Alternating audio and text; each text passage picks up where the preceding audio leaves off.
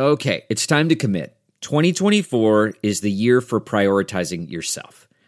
Begin your new smile journey with Byte, and you could start seeing results in just two to three weeks. Just order your at home impression kit today for only $14.95 at Byte.com. Byte clear liners are doctor directed and delivered to your door. Treatment costs thousands less than braces, plus, they offer financing options, accept eligible insurance, and you could pay with your HSA, FSA. Get 80% off your impression kit when you use code WONDERY at Byte.com. That's B-Y-T-E dot com. Start your confidence journey today with Byte.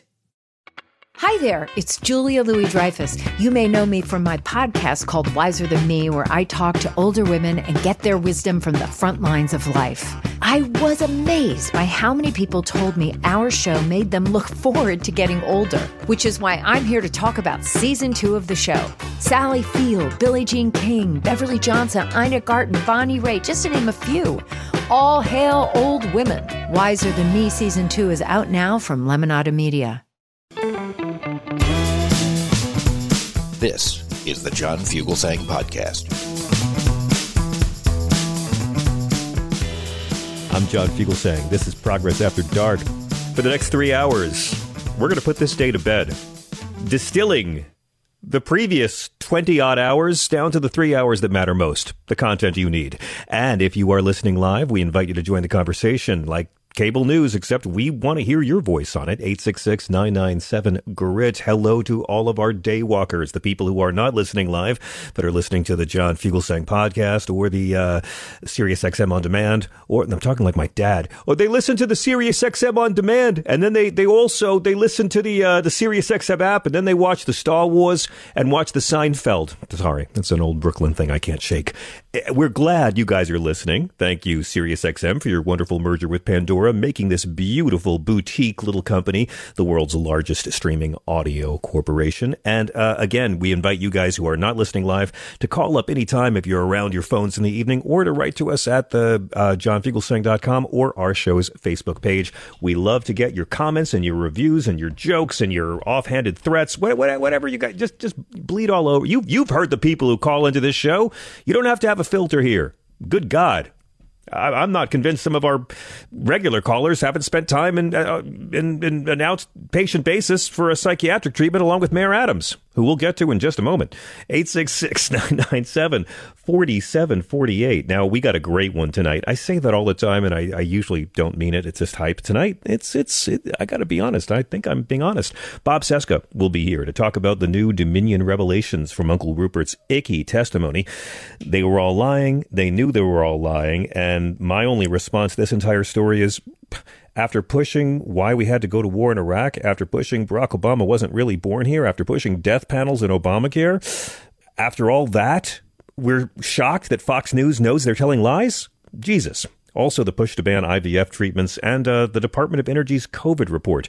The wonderful Keith Price will be joining us later on in the show. Uh, Keith was, of course, the first openly gay black radio host at SiriusXM, and he is my Hump Day Bay.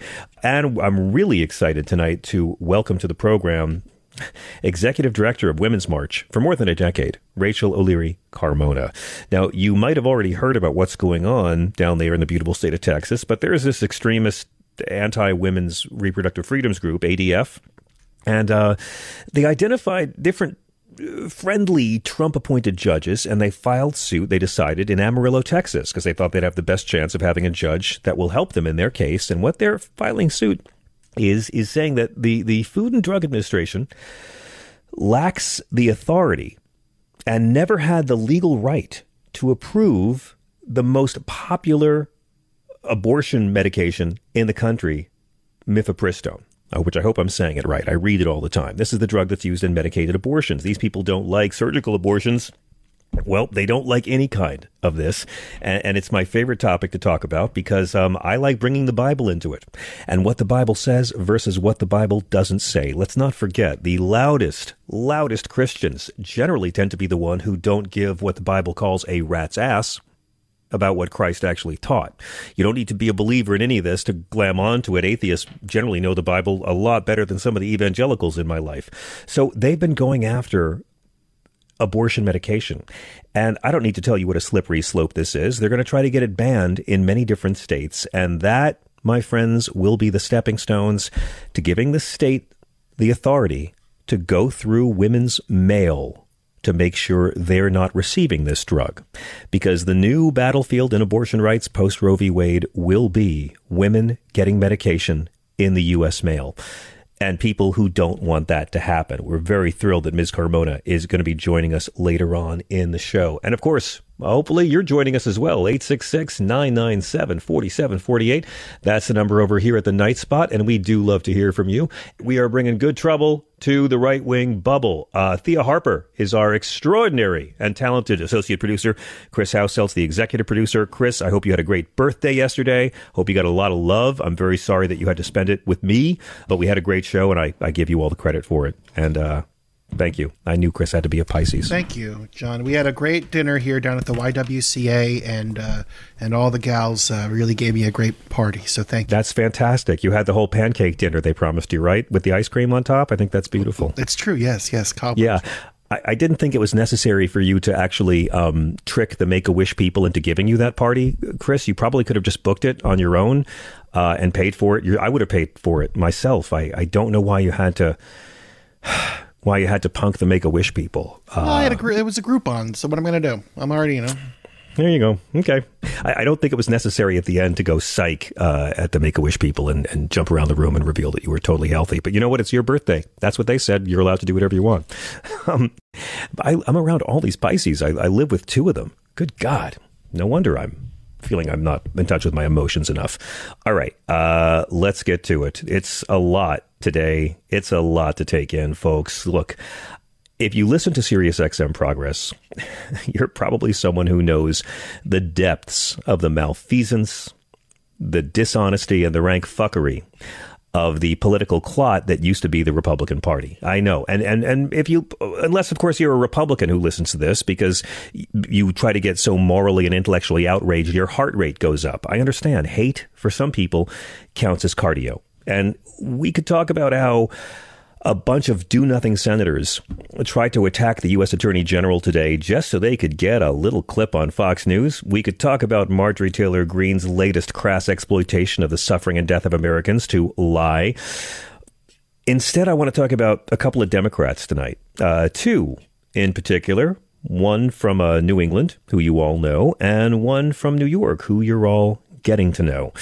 Because I think it's it's worth mentioning um, the, the more awful the Republican Party gets, the more they descend into being this hate driven Nazi clot.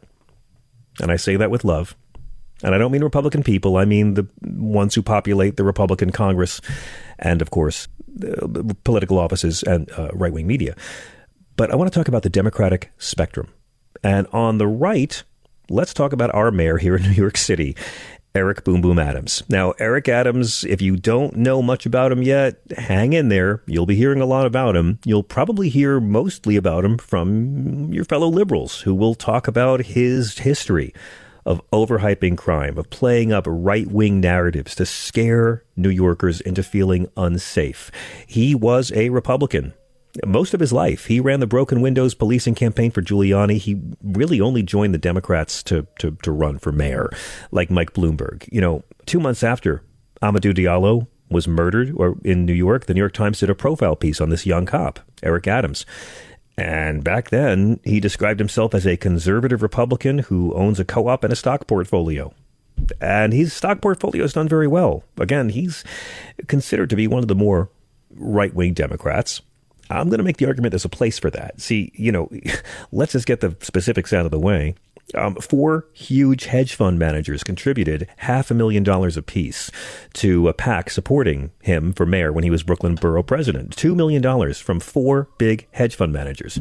That's Andrew Yang money. That's right wing money. That's not the kind of money they pay someone to bring about reform. And he's consistently come down on the side of your angry right wing dad or uncle. He, he, hates remote work. He said, You can't stay home in your pajamas all day. We're social creatures. He's colorful. He's interesting. I, I find him likable as a viewer of humans. He's very fascinating. But this crime panic, this right wing crime panic that he has pushed, while not really talking much about climate change or the cost of living, not talking to my liking enough about housing or health care or basic safety for working class people, Eric Adams is a New York mayor who flies down to do a photo op at the Texas border wall. He's very critical of Biden when it comes to migrants. He said it's a real embarrassment on a national level. The president has an obligation to deal with the immediate concerns. We've done our job. There's no more room in the inn. Biden's deporting as many people as Barack Obama did. No party takes this issue seriously. Um, but but here's the deal. There's this week, and this week Eric Adams may have topped himself. You know, it, his closest advisor, Ingrid Lewis Martin, was at the New York Public Library yesterday, and she talked about how often we're told you have to separate church from state. But his closest advisor said, We have an administration that doesn't believe in separating church from state. The mayor is definitely one of the chosen. And then it got weirder. This was an interfaith breakfast. And Eric Adams came on stage and seems to regret the U.S. Supreme Court ruling that banned school sponsored prayer in 1962. You may have heard about this. He, he began lamenting, saying, When we took prayers out of schools, guns came into schools. And the religious leaders gathered, liked it a lot. Now, it, it, it, gets worse. He was talking about good stuff. Good stuff. He said the role that people who attend synagogues and churches and Sikh temples and mosques should play in reducing problems in society, from domestic violence to homelessness. And that's that's true. That's true. Like it. Yes. Spiritual people of all faiths and, and cool atheists should come together and work together, despite their theological differences, to help communities. I, I like it. It's great. And then he says, Don't tell me about no separation of church and state. State is the body, church is the heart. You take the heart out of the body, the body dies. Um, here's a clip of Mayor Eric Adams speaking yesterday at the New York Public Library. Don't tell me about no separation of church and state. State is the body, church is the heart. You take the heart out of the body, the body dies. I can't separate my belief because I'm a elected official. I mean, it's a great gospel sermon. I, I like when he goes that way. It's cool. Um, but we do have a separation of church and state. A little later in his remarks, Mayor Adams pulled out a prop, uh, a yellow kitchen sponge, and he told the audience that they need to embrace their faith and squeeze out negativity, wring out their despair. He said, "You you will never be who you want to be if you carry around a saturated sponge of despair. You got to wring it out." Now. I get politics. I get who he was speaking to. I get that he had to go all in on the sermonizing. I get it.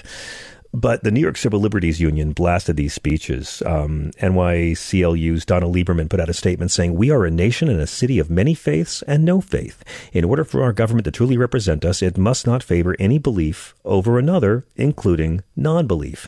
Now, Mayor Adams was raised in the Church of God of, in Christ, and, and now they say, he says he mostly goes to non denominational services. He collects a lot of Buddhist statues, and he says he believes a special energy comes from New York since it sits on a store of rare gems and stones. Okay. Uh, see, there you go. Something a little to the left, something a little to the right, something for everybody.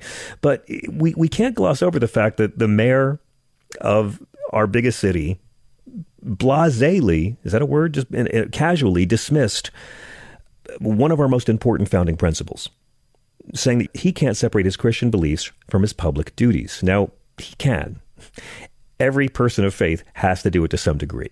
Uh, but sometimes they'll play it up for political reasons. But uh, Eric Adams, I remember seeing this on TV. He put his hand on a Bible and he swore to uphold the U.S. Constitution, not to uphold what was in the book his hands were on. He swore to uphold New York state laws when he took his oath of office, uh, what, just January of last year. The founders, quite uh, famously, it got a lot of ink. They, they rejected any idea of any religion in government. Thomas Jefferson coined the phrase a wall of separation between church and state in a letter he wrote in 1802 that, while not an official document, has become very influential in interpreting the First Amendment because uh, that's what he thought. Last week, Mayor Adams uh, compared himself to Jesus' disciples while he was defending his decision to clear out the city's homeless encampments. Um, Mayor Adams' idea to help the homeless has generally been uh, just clear them out and get them off the subways and make them uh, go away. Maybe shelters, maybe not. Just okay, clear them out. And then they're on their own. I mean, there are programs in the city, but a lot of homeless people have a lot of issues with the shelters. He was speaking in City Hall Park, again, in front of dozens of faith leaders. He seems to be doing this every week now. And he was saying that the men who wrote the Bible would be helping him in his plan to tear down clusters of cheap tents that poor people are living in. He said, We're on the wrong road as a city. We've tolerated homelessness walk past our brothers and sisters who are living in tents on the street and we've normalized it. I'm like, okay, yeah, that, that's fair. It's true. That's what liberals think. Then he says, I can't help but to believe that if Matthew, Mark, Luke, and John was here today, he would be on the streets with me, helping people get out of encampments. Those disciples of yesteryears are with the disciples of today and saying it's not about just talking about it, it's about being about it. Uh, grammatically, interesting choice of words aside, uh, he's talking about the disciples, but he was actually talking about the four gospel writers. Luke was not one of the apostles. Luke was not one of the disciples. I assume he knows that. I'm sure he knows the Bible very well. But see, the point I'm trying to make here is that New York City, this bastion of liberalism, is also, you could argue, a bit of a right wing theocracy. Look at our mayor. Manhattan didn't pick him, the other four boroughs did but he's useful to the party. He's very useful to the Democratic Party for a couple of crucial reasons. And one of them is Eric Adams, for all of his right wing pontificating, destroys the Republican narrative that the Democratic Party is soft on crime, that the Democrats Party supports defund the police. You know, you're not tough on crime. Oh, really? Here's Eric Adams. Believe me, Believe me, as angry as Eric Adams makes liberals, Joe Biden will deploy. Eric Adams will speak at the Democratic Convention in 2024. He shuts up right wingers because he himself is a right winger in the Democratic Party. Now, meanwhile, let's talk about the other end of the Democratic Party spectrum uh, Bernie Sanders, liberal Democratic socialist. I'm not going to start telling you all the things they have in common because they don't have a lot. But Bernie Sanders has been focusing on things to actually improve the lives of Americans, especially struggling Americans for a lot longer than Eric Adams. Back in 2016, Eli Lilly's stock price went down because Bernie Sanders was tweeting about the outrageous price of their insulin, which had increased 700% over 20 years. And if you follow Senator Sanders at all, whether you like him or you don't like him, you know he's always been very harsh on the greed of corporations and, in particular, big pharma. He, he tweeted a couple days ago over 1.1 million Americans died from COVID, but 10 pharmaceutical CEOs are in line to receive 1.6 billion in golden parachutes, 926 million for Moderna's CEO, 130 million for Regeneron CEO, 113 million for Pfizer's CEO, and 91 million for Eli Lilly's CEO. 91, 91 million for one guy running a pharmaceutical corporation. But why not? Eli Lilly made over $7 billion in profits last year. And that's why Bernie's been after them to lower the price of insulin. Uh, by the way, a lot of Democrats have. I'm singling out Bernie Sanders because he's been the most famous and the most public and the loudest, and, and for a good reason. Well, today, after all this pressure, and after Bernie Sanders threatening to haul their CEOs in front of his committee, pharmaceutical giant Eli Lilly has announced they are going to slash the prices of their most commonly prescribed insulins by 70%, along with capping patients' out of pocket costs for insulin at 35 bucks a month. Now, we've been waiting for this to happen for a long time. And this is right after Biden's State of the Union address, where he said insulin costs need to be brought under control. To me, that's good government. That's not big government excessive regulation. That's big government going after corporate greed to help struggling Americans, the way Teddy Roosevelt did, the way Franklin Roosevelt did. And Eli Lilly and other insulin makers have been under pressure from a lot of Democrats and activists for a long time to just lower the cost of this life saving treatment. And then the Inflation Reduction Act comes around.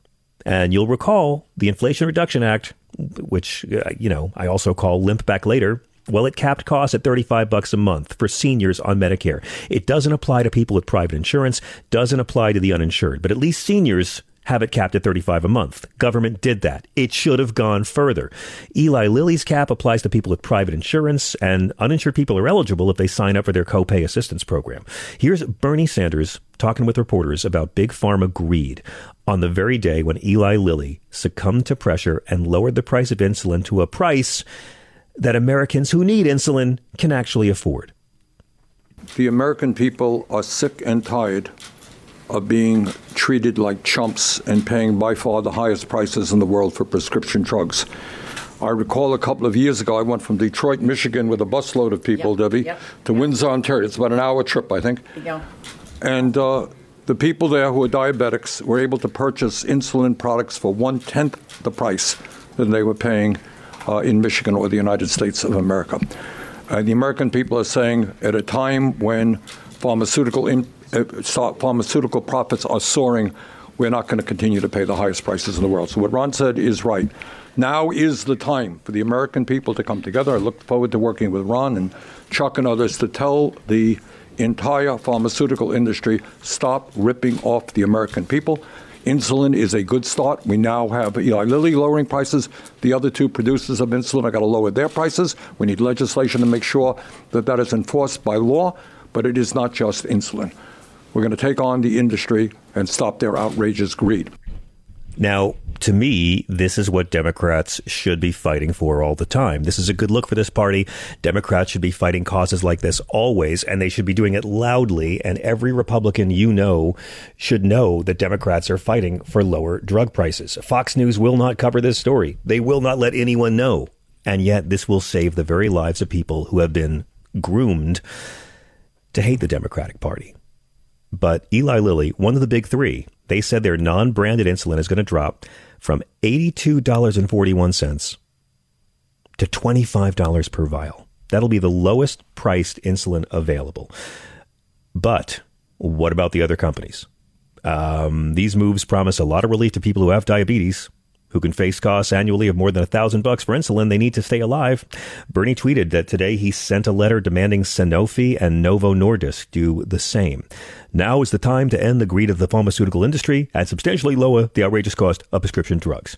Now, obviously, lowering the cost of insulin is great, but it would be a lot better. It'd be a lot more helpful. It'll be a lot better for capitalism and our nation's strength if it were part of an overall effort to completely redo our healthcare system right? Not every diabetic needs to take insulin, uh, but why not make all the drugs cheaper? Why not make healthcare in general cheaper? Why not have the same access to care all of our capitalist allies have? But that's another day and another rant. Look, it- so I played Bernie Sanders, but again, Bernie doesn't get all the credit for this. Joe Biden and all the activists and the progressive House members, and most importantly, that one guy who made the fake Eli Lilly Twitter account last year and said insulin is free now, that guy really helped make it happen. But I'm highlighting Bernie because he's sort of the, the poster boy or poster cha- poster geezer for, for this movement. And capping the price of insulin, making a life saving drug more accessible to Americans, it's about what he represents as a Democrat, or at least as an independent who caucuses with the Democrats. Bernie Sanders and other Dems improved a lot of lives by threatening to make Eli Lilly testify if they didn't lower these obscene prices. And it's great for people trying to survive. Thank you, Senator Sanders, for using your platform, your bully pulpit, to pressure them. But there you have it. I, I talked about two Democrats because that's the spectrum. The modern Democratic Party is big enough for a Bernie Sanders at one end and an Eric Adams at the other end. The party is broad enough ideologically from right wing theocracy, from pro police, right wing talking points to progressive democratic socialism. That's a broad range of ideology. And it's why, with the Democrats, we don't really need Republicans, do we?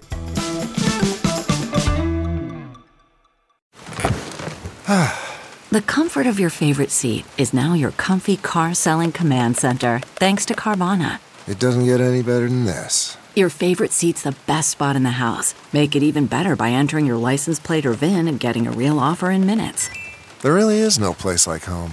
And speaking of home, Carvana will pick up your car from yours after you finalize your offer. Visit Carvana.com or download the app and sell your car from your comfy place. Delve into the shadows of the mind with Sleeping Dogs, a gripping murder mystery starring Academy Award winner Russell Crowe. Now available on digital. Crowe portrays an ex homicide detective unraveling a brutal murder he can't recall. Uncovering secrets from his past, he learns a chilling truth. It's best to let sleeping dogs lie.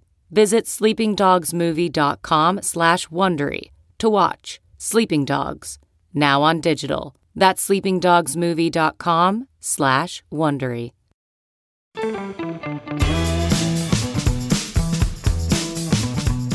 Welcome back. This is SiriusXM. I'm John Fugelsang. And a quick reminder if you've enjoyed our recent conversations with uh, Congresswoman Ilhan Omar or with uh, writer director Rian Johnson, two time Oscar winner Christoph Waltz, or Natasha Lyonne, all of our interviews you can hear on SiriusXM On Demand or on the SiriusXM app. All the politicians, all the journalists, all the activists, all the rock stars, rappers, and movie stars, they're all waiting for you in the SiriusXM universe. Okay. March is Women's History Month, but the challenges that women face in this country to control their own reproductive lives is ongoing 12 months of the year.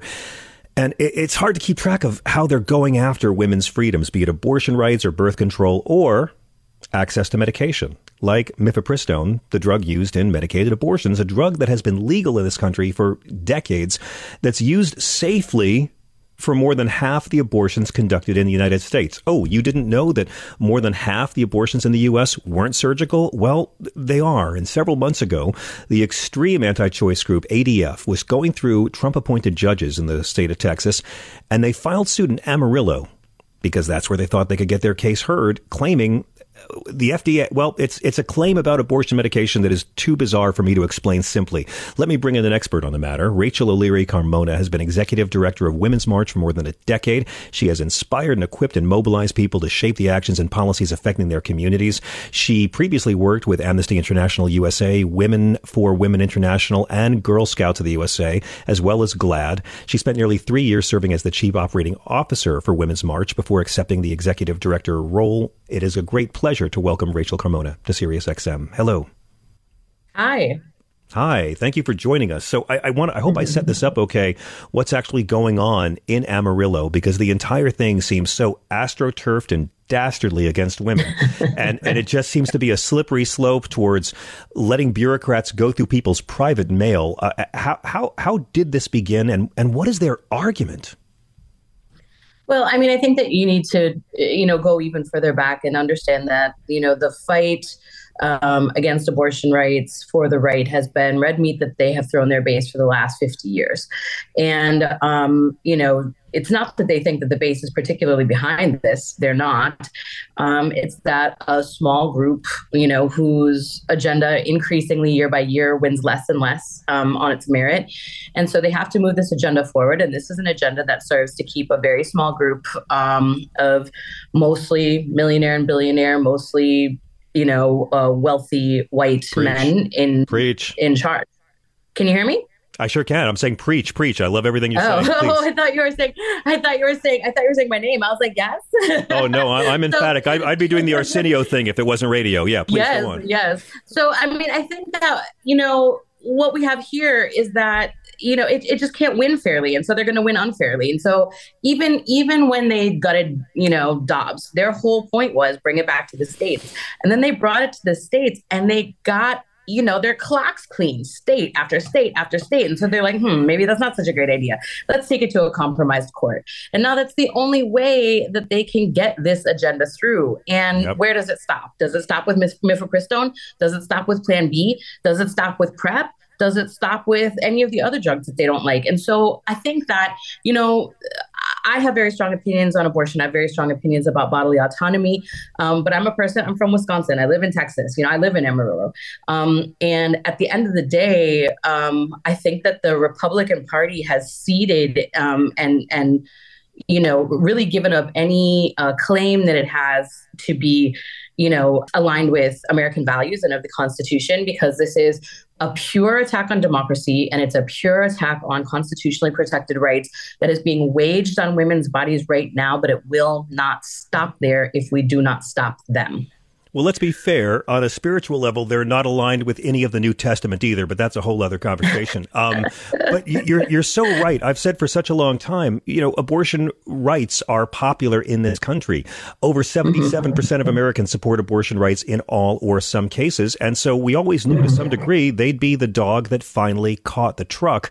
And now they they they caught the truck, and what that means is they can't use Roe v. Wade for donations or to get votes Right. anymore. Right. They so they've got to go against midterms. Yeah, yeah, and they lost. They lost. They lost Kansas for God- Kansas. Yeah. Abortion rights are safe. Can that's how much these guys fucked up. And so now Yes. they're going to try to continue the effort to pretend they're Christian by doing shit Jesus never mentions and going after women's reproductive freedoms. I would go way beyond your list, all the way to birth control, because some of them, including Mm-hmm. certain Supreme Court mediocrities, have that in their sights. So Oh, I'm, 100%.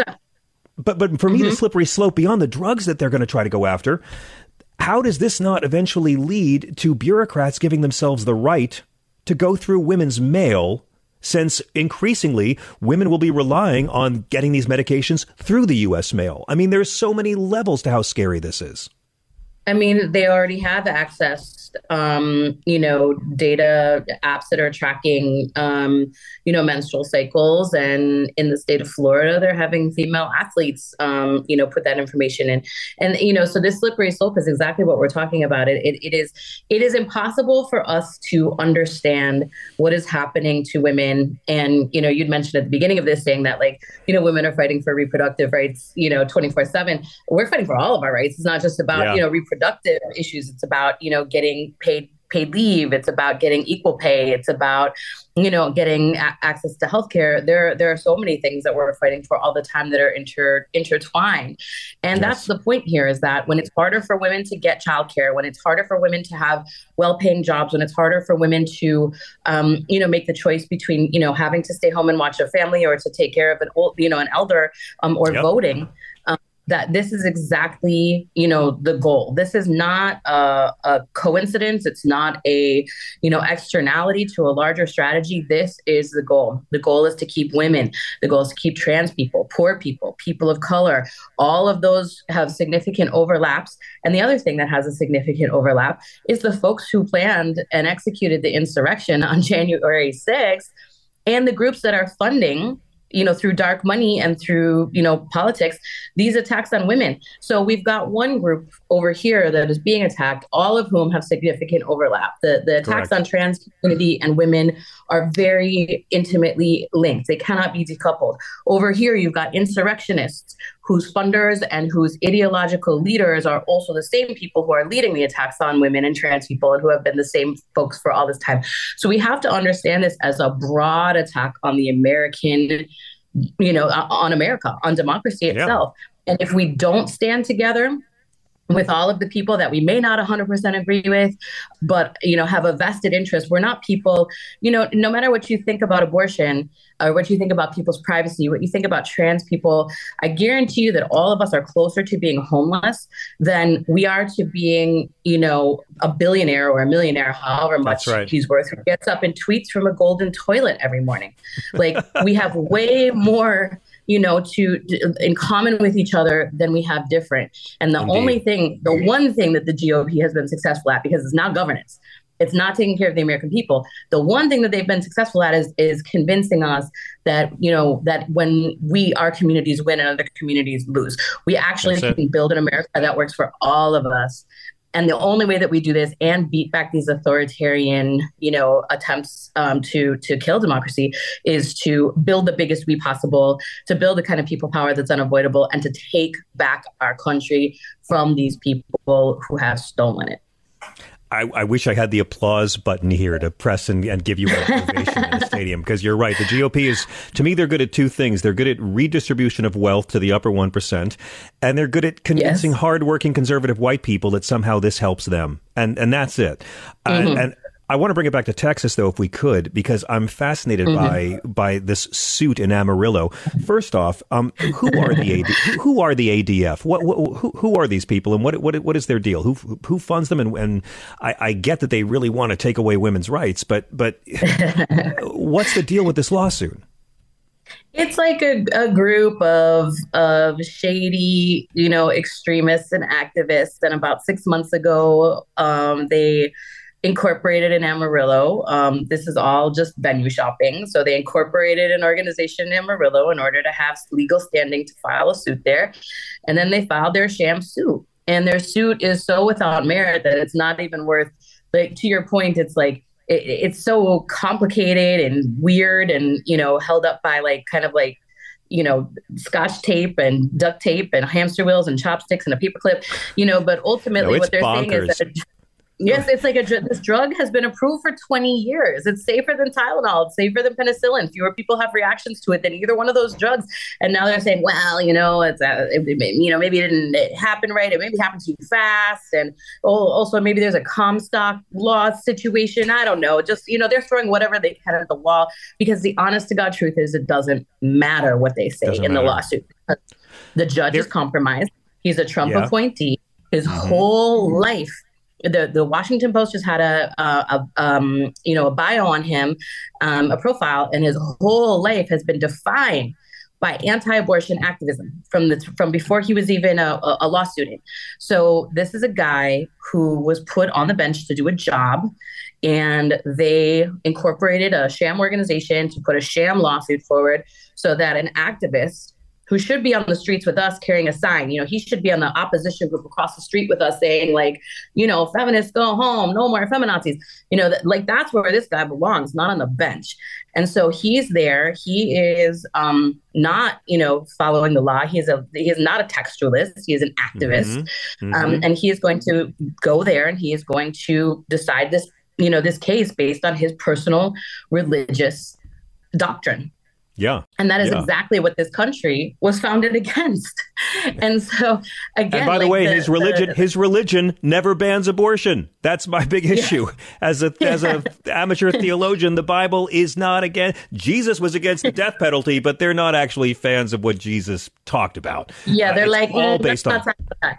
yeah, it's all complete spiritual bullshit, and religion is as much a crutch as Mhm. this lawsuit. But are, are they really claiming th- these ADF people that that the FDA lacked the authority to approve the drug? That's is, that literally the argument they're making? Because that's what I heard that they're they're trying to say this drug that's been legal for years. We just realized the FDA never had a right to make it legal. I mean, I'm not, my background is not in law, it's in public policy. So, uh, what I can say is that I've read through it, and my understanding is that they're saying, oh, and it, they may not have had standing. Oh, and it may be dangerous. Oh, and maybe the testing wasn't right. And oh, and maybe, and maybe, and maybe. And, you know, the reality is, is that at some point I was like, this is hot garbage. And I stopped reading it because I was getting dumber for doing so. Like, I it's just, it's a, it is a case that is preposterous on its face. And if it were in front of a court with any sort of integrity whatsoever, it would have been thrown out. So, you know, we've got a compromised judge. But of course, that, that was the case with Dobbs as well. You know, so Yeah. we've got a judiciary that's compromised all the way, and especially in Texas, because it's going to go from a compromised northern, you know, district to a compromised Fifth Circuit to a compromised Supreme Court. And so, you know, what is the what is the remedy? You know, judges are not meant to be, you know, petitionable or to be swayable. And so what we have to do is turn out on the streets um, and make sure we have a robust protest movement, a robust mobilization strategy, a robust organizing strategy that turns into a robust turnout at the polls. And we have to win such a majority that gives our allies the political mobilization and the political will to reform the courts from soup to nuts. Because as long as we've got folks in there who are compromised, uh, on the Supreme Court, we've got a, an insurrectionist married to one of the Supreme Court jurists. We've got Alito, who was probably responsible for the Dobbs leak and was connected Yes. to another leak. I mean, we've got it, it's it's a corrupt system that does not work for the people, and it must have um, minimum standards in order to move forward with any kind of integrity. No country and no democracy is worth anything more than the value of it, the justice that it provides. So until we can do that, um, you know, we're we're we're going to be in a building mode. And what I do know for sure is that you know, all in 2021 and most of 2022, people were saying, "Well, we're going to get our asses handed to us in November," and I'm like, mm, I'm right. not so sure. They you know they were like no we're going to lose. It's going to be a bloodbath. You you know look at any article bloodbath it's going to be a bloodbath. Dobbs happened too soon the voters won't remember. And i was like hmm, we'll see. I didn't yeah. believe it you know and i still don't believe it. I think that 2024 i think we do have the ability to to build the biggest we possible because i think there are a lot of people who are quiet who might not be on the streets with us, you know, waving a sign and and you know, yelling or getting arrested or lobbying, but we know that this is deeply deeply divisive that the republican base is not with the republicans on this and they I mean, some of them are hand. but yeah some of them are but a lot of them yeah. are you're, you're right let, let me a lot of them you. i mean a super let's put it another way a super majority of americans does do not believe that abortion rights should be stripped from us oh yeah over 70 oh, yeah and they strung I mean? these they strung these people along to... for years. They strung these people That's along right. for years, and then they finally had to do it. And let me quote you: you you you said the fight for reproductive rights now lies in the states, and legal challenges like these are mm-hmm. just the latest example of how our fight is bigger than Roe. A court case in Texas mm-hmm. could easily turn into a nationwide ban on the most commonly prescribed medication abortion in the coming weeks through underhanded judicial tactics. So it seems like we should all really be expecting for the next couple of years that the fight for abortion rights is going to be focused on the states, right? What we're seeing in Amarillo right now is also a, a, coming attractions for what we'll be seeing in other states in the years to come. It, it's not going to be on the national level. We're going to see it fought out in places like Kansas, in places like Texas. Mm-hmm. Yeah, we're going to see ballot initiatives, and and you know here's why Texas is very interesting: is that the Republicans are trying to block a, a ballot initiative from going in front of the people. You know, the the, the Texas Ledge won't let um, a ballot initiative move forward to the people because they know they lose. So yeah. you're going to see Republicans trying to stop ballot initiatives because they do not actually believe that sending the you know the decision to the states is what is in their their own personal interest. So although that was the logic behind you know gutting Roe, they're also not going to let those votes come to happen. So the fight yeah. will be to get ballot initiatives on the you know on the on the ballot um, to make sure that we're you know pushing for that as much as possible to fight back against what will become the criminalization of people seeking abortions. Right now they're right now texas vigilante laws you know are focused on the people who are helping the people who are getting abortions. It's not going to be very long before people seeking abortions will be criminalized themselves. We're going to yep. need to have a strong protest movement around that. We're going to have, need to have a strong mobilization mobilizing and organizing strategy to get people to the ballot box and to make sure that we staunch the bleeding. And then we're going to need to build the kind of people power that makes these types of anti-democratic shenanigans, you know, untenable, yep. politically untenable, um, so that the political, the electoral, you know, all of the consequences that that they have to pay just become just aggregate to be too much, and the you know the the tactic becomes unsustainable. I mean, we're really fighting for the heart and soul of our country right now. And, you know, people think that this is a political issue or it's something that we have, you know, political disagreement about. But I mean, if you're an American, you're not untouched by any of the things that happen because whether or not you know, you know, somebody who has had an abortion or you think you do, you know, do you breathe air? Do you drink water? You know, do yep. you take medicine and drugs? Are you in Texas and do you need the heat to work sometimes when a, when a, you know, when a cold front comes through or do you need the electricity on because you know you live in a place that gets hot you know are you in a country that has fires or whatever? We the, every aspect of this is connected because this is a part of the attack on our federal government on our democracy itself our our concept that this country is by and for the people. And so whatever your opinion is on the rest of it you know what i mean? I yeah. hope that you're not undecided about that well, then let me ask you in, in closing, uh, and thank you for staying up late with us. Obviously, I want everyone to check out mm-hmm. the Bigger Than Roe hashtag, Bigger Than Roe. You were in Amarillo. Mm-hmm. You were earlier this year doing the big uh, the big mobilization in Madison uh, about the upcoming mm-hmm. Supreme Court election. You're on the ground doing all this. How can our listeners get mm-hmm. involved? How can our listeners help in this cause and with what Women's March is doing on the grassroots level? Mm-hmm. I mean, Bigger Than Roe is a great place to get involved, to get plugged in around this particular body of work. And womensmarch.com has our broader body of work that is inclusive of um, reproductive rights, um, but not exclusive to and yeah, it's, it's even it, it, happened to be easy for me just by happenstance. The um, Supreme Court race in Wisconsin was really you know one of the races to watch. Um, Wisconsin is my home state, and I just happened to live in Amarillo, um, which was okay. one of the strangest you know coincidences. So like you know you don't have to happen to just be somewhere where the stakes are high, and we don't suggest that you actually go there. We suggest that you stay home and make the fight that there is to make there. You can find those fights on biggerthanroe.com or womensmarch.com, and if it's not women Women's March, get in where you fit in, find another political home and get active. Because in 10 years, what you don't want to say is when everything was on the line for this country, I was on the couch watching it play out on TV. You want to say I was in the streets and I did everything I could. I was there in D.C. in 2017 at the Women's March, and Rachel Carmona is the executive director of Women's March. Thank you so much for joining us this evening. Please come back anytime. Thank you for having me. We'll be right back with your calls. This is SiriusXM Progress.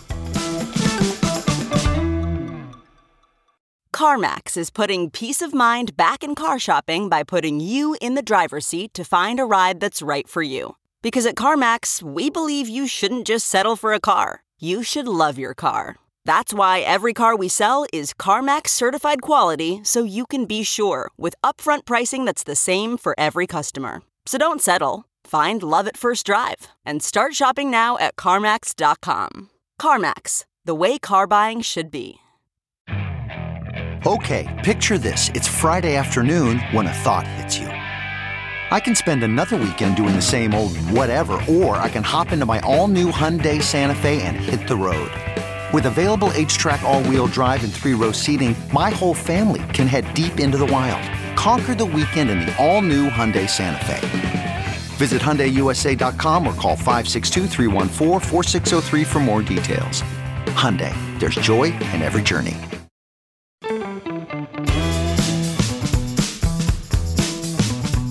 I'm John Fugelsang this is Sirius XM Progress. We're at 866 997 4748. 866 997 Grit. Some of y'all been on hold for a very long time. Let's start fixing that. Rob in West Virginia, thank you so much for your patience. Welcome. Yeah, I tuned in when you were talking about the COVID situation, and now there's evidence of at least two federal agencies pointing the finger at the Wuhan lab uh, theory. Mm-hmm. And I got a really good memory. And I remember two years ago when people were bringing this up on social media, you got banned. You got ostracized by media. Who who Andrew got banned? Cuomo was the gold. You've got a good. You've got a good memory. Do you remember Yeah. how CNN treated people that that brought up that people that were in the medical profession that that questioned did it come from a lab that they got ostracized? No, I heard I heard people who said that the, that a lab in China that the Chinese deliberately leaked it. I heard they got ostracized because that hasn't been No, uh, suggested anywhere by any of this evidence. That they were there were people that said there were people working on whatever this disease was. I'm not a Right. am not a medical person, so if my terminology is incorrect, No worries. I, All I good with me. To tell you, all right. You're So among friends. No worries. They said that they said that it leaked. It leaked out of a lab by people working with it, and that's how they got infected, and it spread like wildfire. And Who are we talking about, Rob? Who who who, media who specifically got banned from court? Yeah, please. I'm so sorry. Go ahead. There were pe- there were people on Facebook and on Twitter that if they posted something stating that, that got taken down as fake Mhm. news or whatever you want Mhm. to call it. Who? All right. So Who? Who? Can you name one person that had their Facebook taken away from them because they posted something suggesting this might have been an innocent accidental lab leak? Who, who are we talking? You sound very angry about this. I'm asking who was hurt by this specifically. Give me a name. well, I, I can't I can't name them off the top. Well, you said you had a good memory on this. You said you had a very good memory on this. Who who specifically got canceled or thrown off of Twitter? And I also saw I also saw how Eric Clapton was treated when he got uh, the the experimental vaccine, and he went on social media and he talked about his experience. Right, but that's completely different from a Wuhan lab leak. a That's brick. but that's completely different. And Eric No, Clapton. The point being, Yeah, point, make your point. What do you want? So a what do you lot of want from all people, a lot of listen. I had terrible side effects when I got my second shot. My wife had terrible side effects when she got her first shot. It happens sometimes with vaccines. Clapton has been very public about his decline in his ability to play for a couple years before this even happened. I still love Clapton, but again, you're talking about vaccines. I thought we were talking about a lab leak from Wuhan and people who got canceled and thrown off of social media and kicked off of CNN for it. I'm asking you. You seem very angry about all these people who suffered. Can you name one of them? The whole way. No, I can't off the top of my head. So why are you mad? Who you, you can't even name one. What are you what, what are you angry about?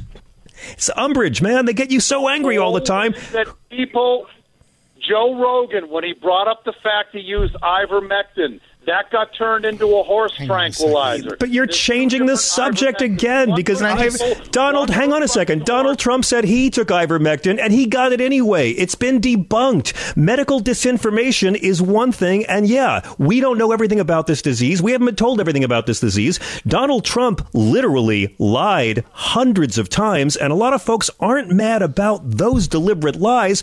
But again, I, I, am not saying it didn't come from a Wuhan lab. I, I have always understand. found it ridiculous to think that the Chinese deliberately leaked it as a bioweapon, and that's what got people thrown off of Twitter because it's insane bullshit. It wasn't a bioweapon. China didn't unleash this on their own people. They weren't trying to wreck their own economy. That's ridiculous. That sort of thing, yeah, it's unsubstantiated, and none of these claims say it's true. If anything, these claims say if it happened, it appears to have been accidental.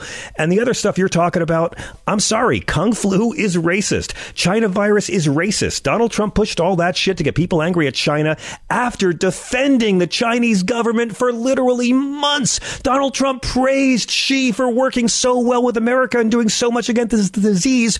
But when people got angry at Trump for his incompetence and, let me say it again, his many lies about this, then it all became about the China virus and the Kung flu, and the entire thing was a deflection from Trump's failures. Did I lose you? Now. Rob? What? No, you didn't lose me. You didn't Okay. lose me. I just I'm I'm I'm fed up with the way that media politicized this whole fucking uh, pandemic.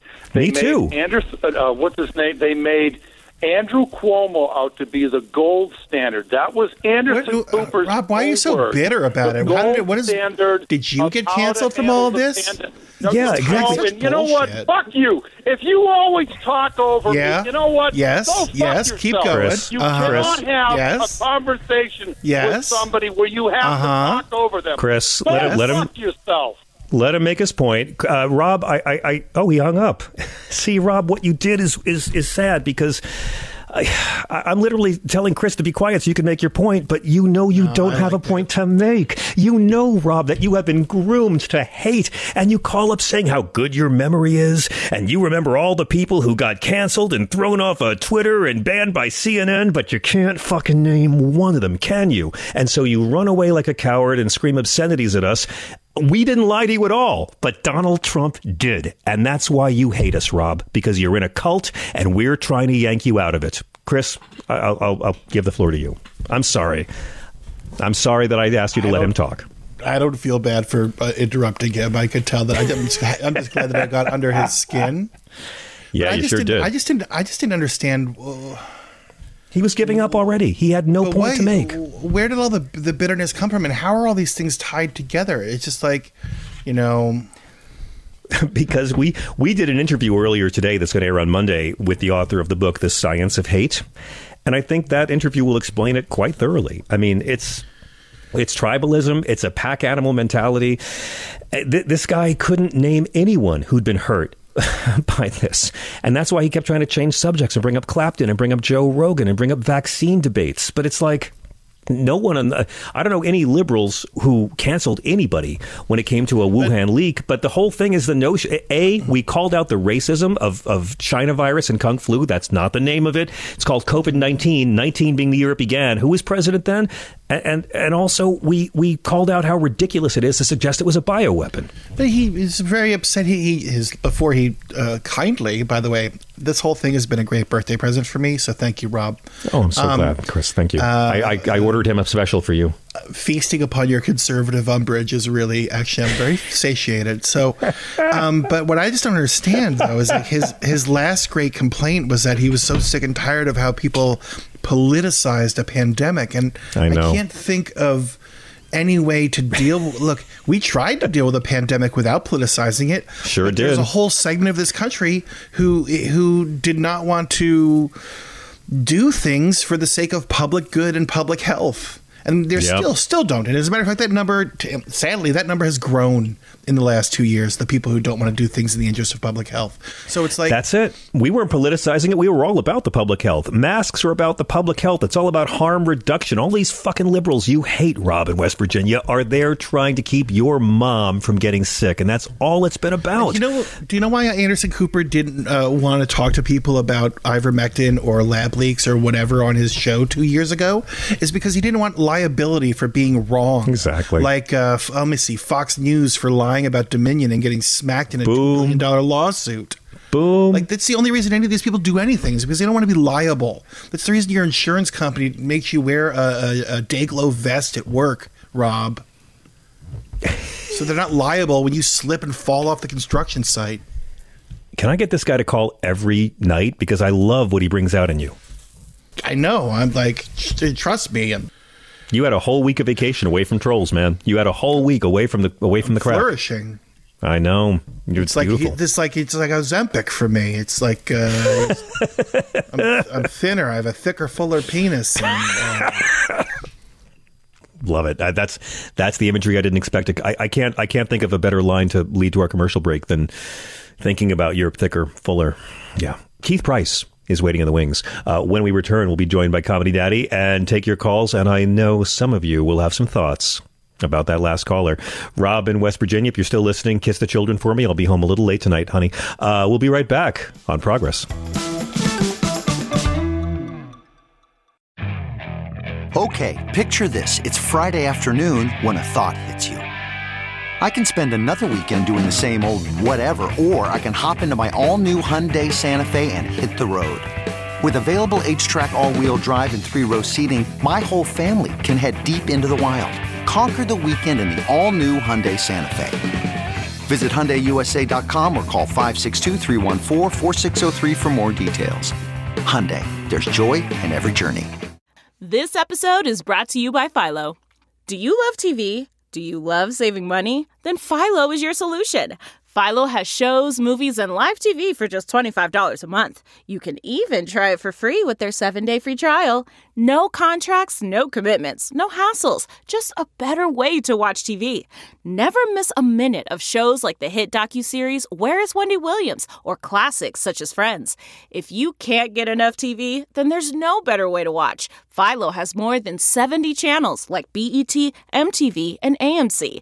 And the best part? You can try it yourself with their 7-day free trial. Sign up today at philo.tv slash poppods. That's p-h-i-l-o dot tv slash p-o-p-p-o-d-s to get 50% off your first month.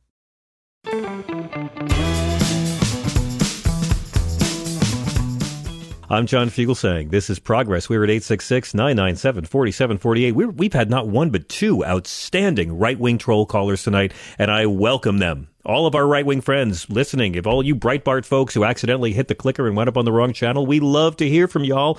You're welcome at 866 997 4748. Get someone to help you dial if shiny things confuse you. Thank you for all the great content. If you're on hold, we're going to get to you very soon, but right now it is my estimable pleasure to welcome back to the show the man who was the first openly black, openly gay, the first openly black host at SiriusXM on the late lamented morning channel, morning show on the, uh, on the channel OutQ. My God, he's the comedy daddy. We love Keith Price, and you should check out his Broadway podcast, Keith Price's Curtain Call. Keith, I just realized in Mexico, is the Who called El Quien? I don't know, but welcome back. I'm sure it's something like that. El Quien. That could work. El Quien. Yeah.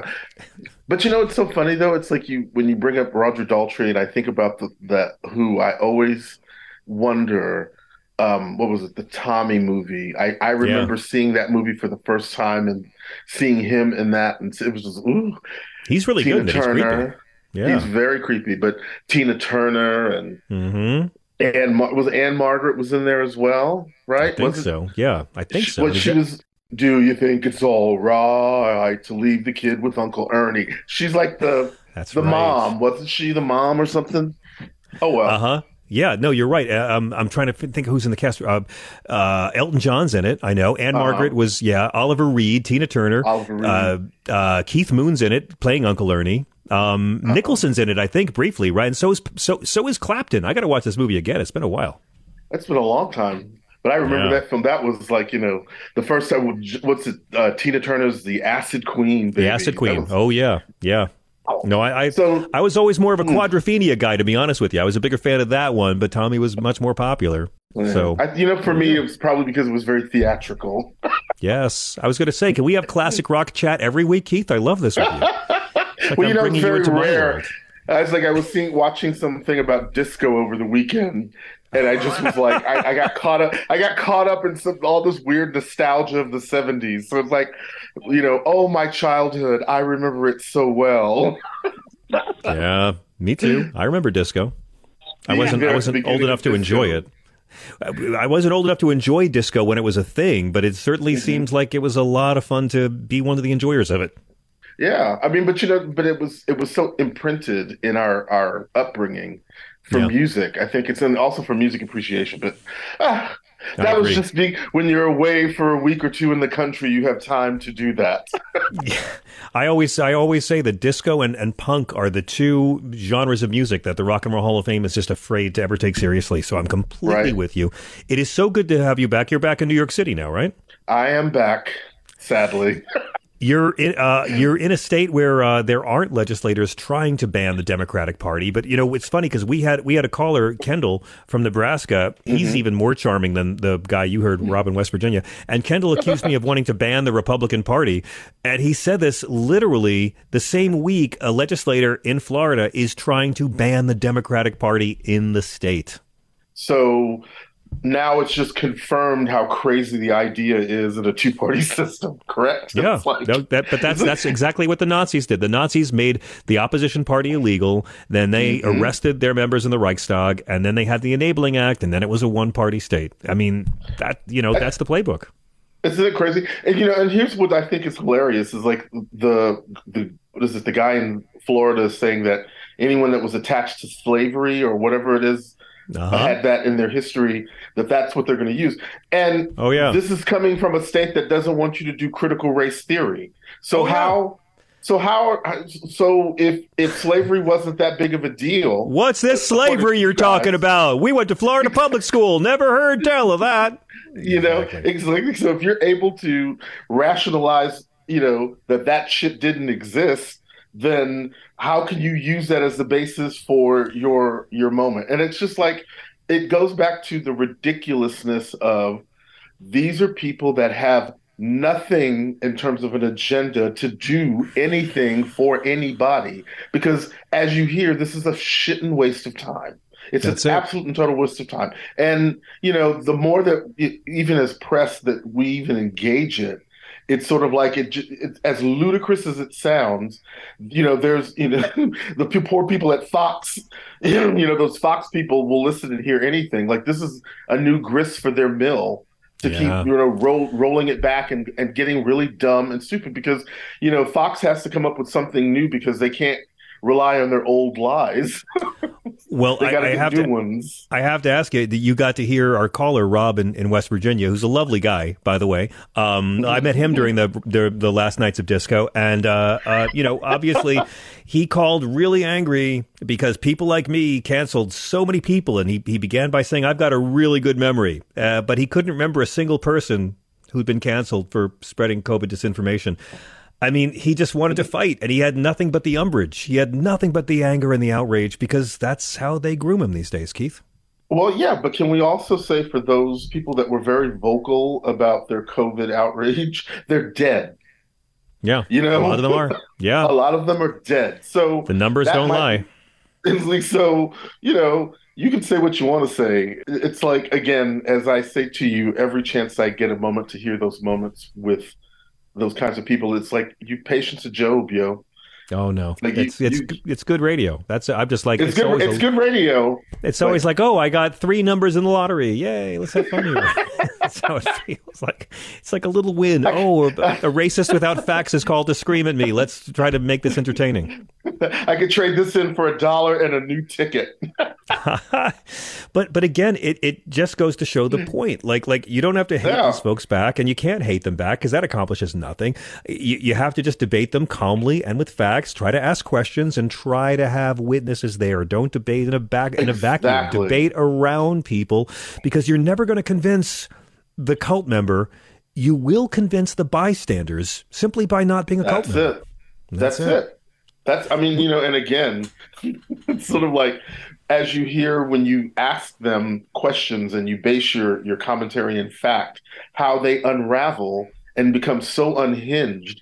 And it's like becoming unhinged over the most ridiculous things, showing Yeah. us that the reason that you're walking around with this outrage is fake. All of these angry ass white men are walking around with this this the world is just fucking with me because I'm a old white man. No, it's not. You're just Well, white men have had it man. tough in this country for a long time, Keith. I don't think you Oh, understand. yeah. And heterosexual white men who identify as Christian have had it tough for a really long time in this country, okay?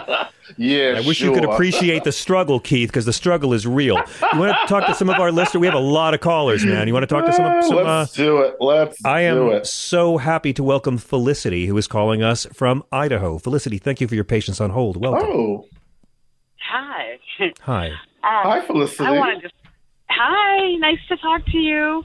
Um, you yeah, I'm not originally adorable. from here. My dad is, but um, I grew up on the East Coast and in England, and but we've been out here for about 20 years now. And Oh, nice. um, you know, I, everybody's got a story like, oh, I think I had COVID back in November. I think I had in December of 2020 and 2019. You know, and um, my husband came down with some weird symptoms very early March of 2020. It started neurologically. Uh, he had a big seizure, ended up in the hospital, and within 24 hours, he had full blown sore throat, fever, headache, and it turned to what they said looked somewhat like pneumonia. And 12 hours after I had the pneumonia conversation with his hospitalist, he died of acute respiratory distress. God. And I'd asked for a COVID test, and I was told that it wasn't in our area, so a test wasn't necessary. And I said, Well, how would you know if you're not testing? And this is uh, March 8th that he passed away. And um, I pushed, I, I, and I got a lot of pushback, trying to get more and more information about why they weren't testing. He was scheduled for an autopsy, and then it was canceled. And I could never understand why the coroner's Oh. office preempted my reaching out to the media with a press release about my husband's death. Said it was natural causes. When was this? his record. w- When did you lose him, Felicity? It was March of 2020, did March you say? March 8th of 2020. Yeah. Oh, my God. That's And, uh, before the lockdown even happened. He was one of the first. Oh, I I'm we so believe sorry. so. Thank you, thank you. It's it's the anniversary is coming up. We just had our, our, our his anniversary of his passing is coming up, and we just had our our wedding anniversary was on earlier February. But um, I'm so sorry. you know, thank you. But one of the things that I think is really important that people need to understand is that a lot of people slip through. It was here Yeah. earlier, and a lot Oh, of yeah. people slipped through, and, and there were a lot of pneumonia deaths. They've That's even, right. You know, and influenza deaths as well, and they were misdiagnosed. There was no testing, and they just wrote down pneumonia or influenza on the death certificate. Mm-hmm. Yeah, and Wow. Howard had opacities. Um, so one of the symptoms of- in imaging that are visible is the opacities on the lungs because COVID moves everything down because of gravity, right? He had opacities on his brain as well. And that's Ah. uh, the clotting issues with regard to COVID. So that's why I strongly believe he had COVID. I think that they did it. They worked hard to keep, like uh, Trump said once, that he was trying to not freak people out or trying to, you know, Yep. his excuse for lying. But February 7th, He wanted to keep the numbers low. He wanted to keep the. No- Trump kept saying, Oh, "If you have more testing, you have more cases." And it's like, no. If you you have as many cases as you Oh. have, if you have more testing, you have more diagnoses, and you have more knowledge. Yeah. It used to drive me nuts how no one would push back at that. Like nobody really pushed back at him Oh, at we, all. we did. Especially We did. We, we were. I know. We did it every night. but but Felicity, how do you how do you how does it make you feel when you hear a guy like our friend Rob in West Virginia, who I'm sure is a very fine man in many respects, but he's completely drunk the Kool Aid and he's not allowed to be upset at Donald Trump's lies. He's programmed to be angry at everything but. You know, I tried to get come to terms with that here because in our community, I don't know if you heard, we had mask burning. Um, Yeah. When I started Yeah. wearing a mask right after his death, because our youngest son has a congenital heart defect. And I would Exactly get- right. I got laughed at. I got smirked at. Yeah. Some girl around the corner. I'll never be afraid of no dumb virus. And yeah, the first time boy, heard how pro life is that? How pro life are they, huh? Boy, what pro life patriots to scorn you for caring about the health of immunocompromised people. It, Wow. It drives me nuts. And I think about these people and I wonder when did they choose willful ignorance? You know, at what point do you choose to be willfully ignorant? You better work, girls. You just ooh, you make I me love this woman. I love this woman. Good Ooh, honey, that's the question. That is the Yeah. million dollar question. I mean, and, and did they? in an age where you have everything available to you in terms of information, in terms of actual people dying next to you, around you. Yeah. Like you have all of that in front of you, and yet you still choose to not believe it. Or But they were kind of given permission, weren't they, Keith? I mean, Donald Donald Trump Oh. is a guy who gave people permission to be willfully ignorant, and suddenly, exactly. the most uh, dumb racist parts of the comments section have come to life and are running for office now. Exactly. Oh, ironically, Exactly. I got a letter today from Idaho Democrats asking me to run for office because I. I think you should. I think you should. Your story, Uh-huh. your story. I mean, there, there, it's popular for pro science people in Idaho who care about other Americans and the less fortunate. There's there's good people in your state. I wish you would run. Uh, well, I, I when I started, I started asking myself what I could offer, and you know, would it what would I run for? And um, when I look at some of the people that Democrats have put up here, and the people Right. that have run Republicans that have run unopposed, Yeah. I'm thinking, well, it wouldn't hurt to try, you know, for Felicity. anything. Was Elaine Chao, you know, besides being in bed with literally the leader, the Republican You know. leader. Apart from that, what were her qualifications? Felicity, it is a it is a real honor to have you calling our show and sharing your story. Your husband was and is a very lucky man to have shared a life with you, and I, I hope you'll call more often. I'm I'm I'm deeply inspired Yes. by how wonderful you Well, are. Well, thank you guys. Thanks for taking my call. I really appreciate it. It was nice speaking with you. And Thank you. listening. Don't be a Have stranger. See, great- we have nice people too.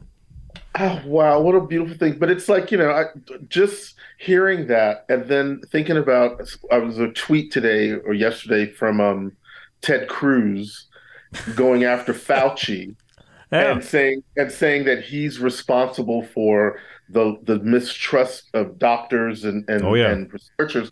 And my thing is is like, no, you piece of trash. You and your co-conspirators are the reason why we have people that doubt science and doubt the Thank work you. that scientists do. That's you are the idiots that are doing that. It is not people like Dr. Fauci. It's like, you know, I kept thinking it's like your ass was like one of the first ones knocking people out of the way to get the goddamn vaccine.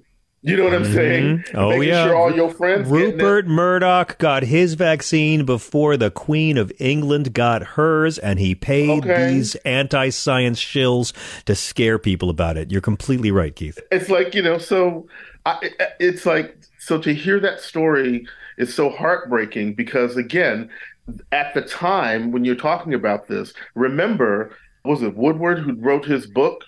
Yes, and and he had done the interview where like that it was like a month before he had had the always talk about it. Yeah. where he knew about what was going on. Donald Trump knew exactly. He said it was happening. airborne. He said it was deadly. And that's the same week he came out and told everyone to go to church and fill the pews for Easter Sunday because it was in April of 2020 that they announced that African Americans were the group that was hardest hit by COVID. And as soon as they learned it was killing off black people the most, it became reopen America for these right wingers. Mhm. And we kept the receipts. you know and again so th- here we are and Here and are. and to hear and and to still see like i said that's fight for me where woodward loses all of his credibility with me in that it's because he chose to not say no, no, no. I got to defend. Wood. I got to defend Woodward here. He was on. He he was on the show. He released that clip at the time. He released that clip over a year before his audiobook came out. He did. but again then it's the media's fault for not picking it up and it's like again No, the media. The media picked it up. The media picked it up. We've known for a couple of years, for over a year before Woodward's book came out. We know that Trump was saying this to Woodward while he was saying this to someone else, and the media did dick about it because Trump's good for ratings. well again here we again here we are Here we are. Let me go to uh, Tim. Tim in Chicago. Hello, Tim. Long time no talk. You're on with Keith Price. Hey, John. Good to be talking to you again, uh, Mr. Hello. Price. So glad Hi. to uh, make your acquaintance. Always enjoy your commentary. And uh, Oh. Chris, happy belated birthday. Uh, may your erections be thick and spontaneous.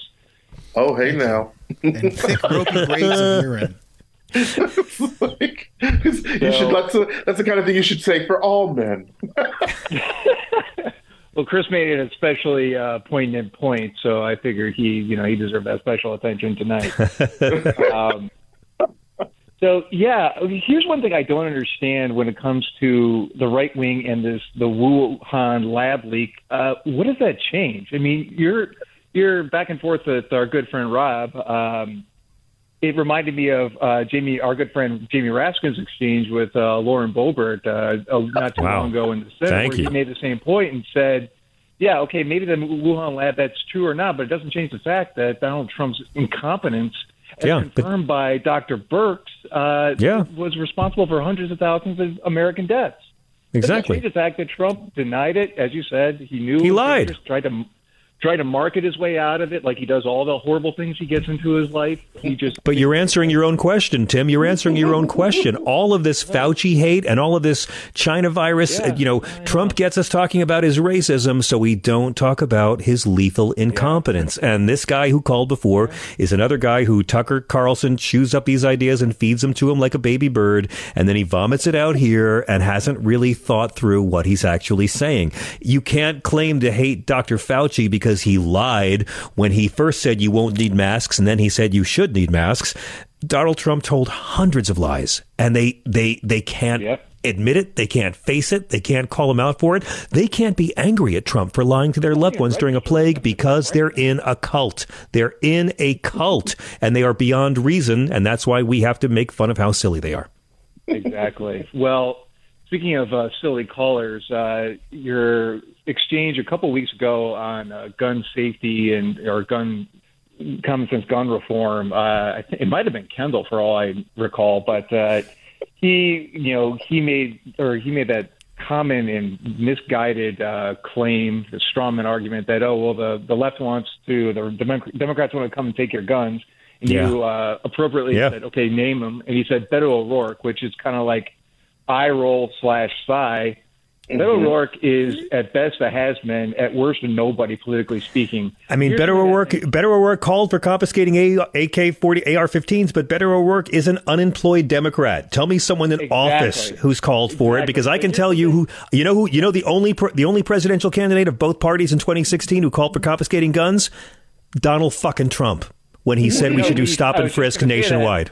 He just said in, in 2018, not long after the mm-hmm. Parkland mm-hmm. uh, incident, he said, and I quote, take the guns first, go through due process second.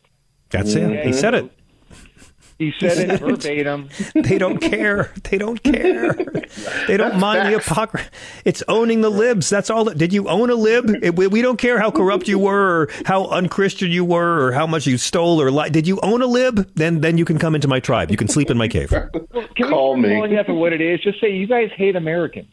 You, your, Yeah, they do. Your point is to hate Americans that don't look like you or and or Yeah. think like you. Mm-hmm. Yeah. You hate America. You don't care if Americans are dying. No. if they don't look. Or They they they love America. They love America, uh, not fans of America. They they love Americans. Americans. No one hates Americans more than an American who keeps bragging about how American he is. You ever notice that? the more fucking flags you have on your Twitter, the more you fucking hate American people. exactly. Um, so uh, I do. Speaking of uh, the whole gun violence issue, I do want to offer a slight asterisk to you, John. I know you've claimed Yes. that females do not go on mass school shootings. That's not entirely Well, well, no, I, I didn't say they don't do them, but I said it's overwhelmingly way more than ninety five percent men. I just say I have no problem with women having AR-15s. That they, as a gender, have proven they can be trusted with that. But men, no. Y chromosome, no gun. Yeah. right. No, No, but it's my the answer substance of was balance. Laurie Dann in uh, in 1988, and I know this because she shot one of my friends and AYSO Oh. teammates. Uh, I'm so mid-quarter. sorry. So, Well, I don't mean to be. uh, I, I certainly don't mean to be glib about that. I'm just saying that. No, I know you're think. not. I know you're I think it's statistically, we've shown that. thing. But this Laurie Dann was uh, yet another classic case. Had mental issues up the yin yang. The police knew about it. The police begged her to to give up her guns. She said no. They had no right to take them, and look what happened. I mean, it was Yeah. It, it was it was uh, the biggest deal until Columbine happened ten years later. That's and, right. Uh, and, and we've just been on And, that. and today, the entire Republican Party is fighting for mentally ill people to have easy access to AR-15s. They, they want to make it the the, the country's uh, federal or what's it the the country's national gun. gun. Yeah. Yeah. Uh, well, when it comes to mass killings, it already is. It's earned the title. Yeah, one last asterisk um, that I wanted to discuss, uh, somewhat on the lighter side, and that has to do Okay. with uh, your guest the other day, for uh, uh, Natalia Reagan, who I Yes. think her commentary is always fascinating. I, it's just amazing to the, how she gets into the history. I agree. Of uh, all of our, you know, what's in our vernacular. And Keith, you know Natalia Reagan. You know you know Yeah. Natalia. Well, she does Uh-huh. a segment. She does she, Tuesday nights her segment "Shit You Can't Say," where she talks about common expressions and then goes into their deep racist history. Last night she taught us how grandfathered in that comes from not letting black folks vote in the 1870s. Like they, it. it's it's amazing how these these uh, these these casual idioms that we're used to. But go ahead, Tim. Yeah, so I would have to offer a little bit of pushback on one thing she's identified. She she Please. mentioned it uh, last time when she she was on, but she did the full segment on it uh, earlier uh, this year, where uh, and the term was "circle the wagons." And I understand, you know, the way she explained it that that harkened back to you know the frontier times, the Oregon Trail of you know white settlers going west and encroaching on Native American land. Yeah. being Yeah. popular, uh, these covered wagon trains being popular targets for uh, you know uh, war parties to attack, and so you would quote unquote circle the wagons to form a defensive posture. Uh, however, that's kind of a American centric way of looking at it because circling the wagons has been a defensive tactic by uh, armies since you know supply wagons were around. I would have to think. I mean, a very uh, some well documented uh, instances of Yeah. this happening happened during the Roman Republic, where uh, an invading German tribe was pushed back by the Roman legions into their supply chain, and they used the supply wagons to circle up and form a, a new defensive line. And another Right. time that happened was, uh, you know, in terms of when it was documented, was when the Mongols were invading Europe and they pushed the Hungarian army back into their supply chain, so they circled the wagons to form a new defensive line. So I'm with you. That that term is wholly, you know, American. I, I don't think is quite accurate, but I understand. Well, well, I mean, the, the, a wagon fort, a wagon fort, or a wagon fortress, or a wagon corral. Those are the kind of military terminology you're talking about. But but circle the wagons. It, the etymology of the term is to the pioneers traveling west by by wagon, the Conestoga wagons of the of the 1800s, because they were they were in a single file the wagon train. the- I, I understand the case for it. Um, Yeah. But I, I just, I, I'm, I'm a huge fan of history like she is. So I, I like to provide Me context. too. But I like debates would like to- this. Yeah, I no, I would like to close on an anecdote uh, where I was in a conference call. Real quick, and- go ahead. Yeah, yeah. No, I was on a conference call and I used the term uh, off the reservation, and conference call ended, and I got a call from one of my directors, and she said, "Oh, by the way, I don't think you should use that term." And I said, "Why?" And she said, "Well, I have a Native American friend, and that term is not looked at kindly upon because they've found the reservations Yeah. to be, you know, like concentration camps." And I said, Yeah. "Well, you know what? Thank you so much for being proactive enough to tell me, say, hey, this is going to serve you well going Nice. forward. It wasn't confrontational. It wasn't ac- ac- accusatory. It was just basically, hey, FYI. That's and great. you know, and I'm going to use my rare privilege of knowing a Native American and knowing this knowledge to help spread education. So, See, I think that's something we could all take a lesson. I, that's that's about it's all about sensitivity, and it's good that she didn't try to get a scalp. She didn't try to get a scalp. Uh, oh Hey, shit! no, I did. Ah, sorry, So, Natalia. It's always a pleasure talking to you. Call, I'll call Thank back you. soon. Tim, thank you. Keith, what's going on with you and the podcast? What's going on in your busy life? My, well, I, I just want to say one thing that Please. I think you know as as this, you know listening to your uh, friend just go down the history of where the concept of, of circling the wagons might have come from and you go back as far as he did it's like you know the mongrels going after the hungarians who i Mhm. guess in that situation more people of color going after the white folks so they got to protect themselves in a circle and so they Mhm. drag that into the next generation and when they got on the boat and came and brought it over somebody you know again to me it just shows historically that that whole concept that whole thing comes from the same place like it's like Totally you agree. know it was like it was like oh, where the the darkies are coming for me again. You know, that's what it is. I know, I know. That's exactly I know, what and it sounded like. you know, and I mean, again, we're not saying we're not saying feel bad for using this expression. We're saying, hey, if you look at the history of the term, it's a little bit icky, and it's nice to be aware of that. And you know, it's just a little little language correction you can do. And as a liberal, you can make someone else feel guilt about it someday. And what what do Americans love more than playing the moral superior card? Something liberals and conservatives have in common is uh, the "I'm better than you" gene. Um, let me go to Yasha in Oregon. Yasha, hello, you're on with Keith. Ooh, I love that name. Thanks, Hello, Yasha. hello, darling. Oh, wait. Hello, I Yasha. You, Keith. Hello, hello. Hello. Yes, you're, so right about the language. Yes. But you know what?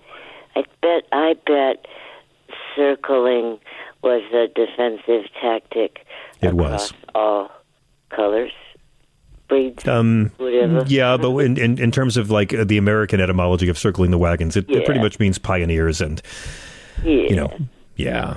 So Protecting themselves from the from the darkies instead of chasing us. let's protect ourselves from the people who are here first. We've got to protect ourselves from the people whose land we're taking by force. We have to ethnically cleanse these people or they'll hurt us somehow. Yeah. Uh, oh yeah, yeah. Well, I have Native American heritage as well, so you know. But you know, come on, we can be terminally hip. yes. Well, what did you think of our friend Rob in West Virginia, Yasha?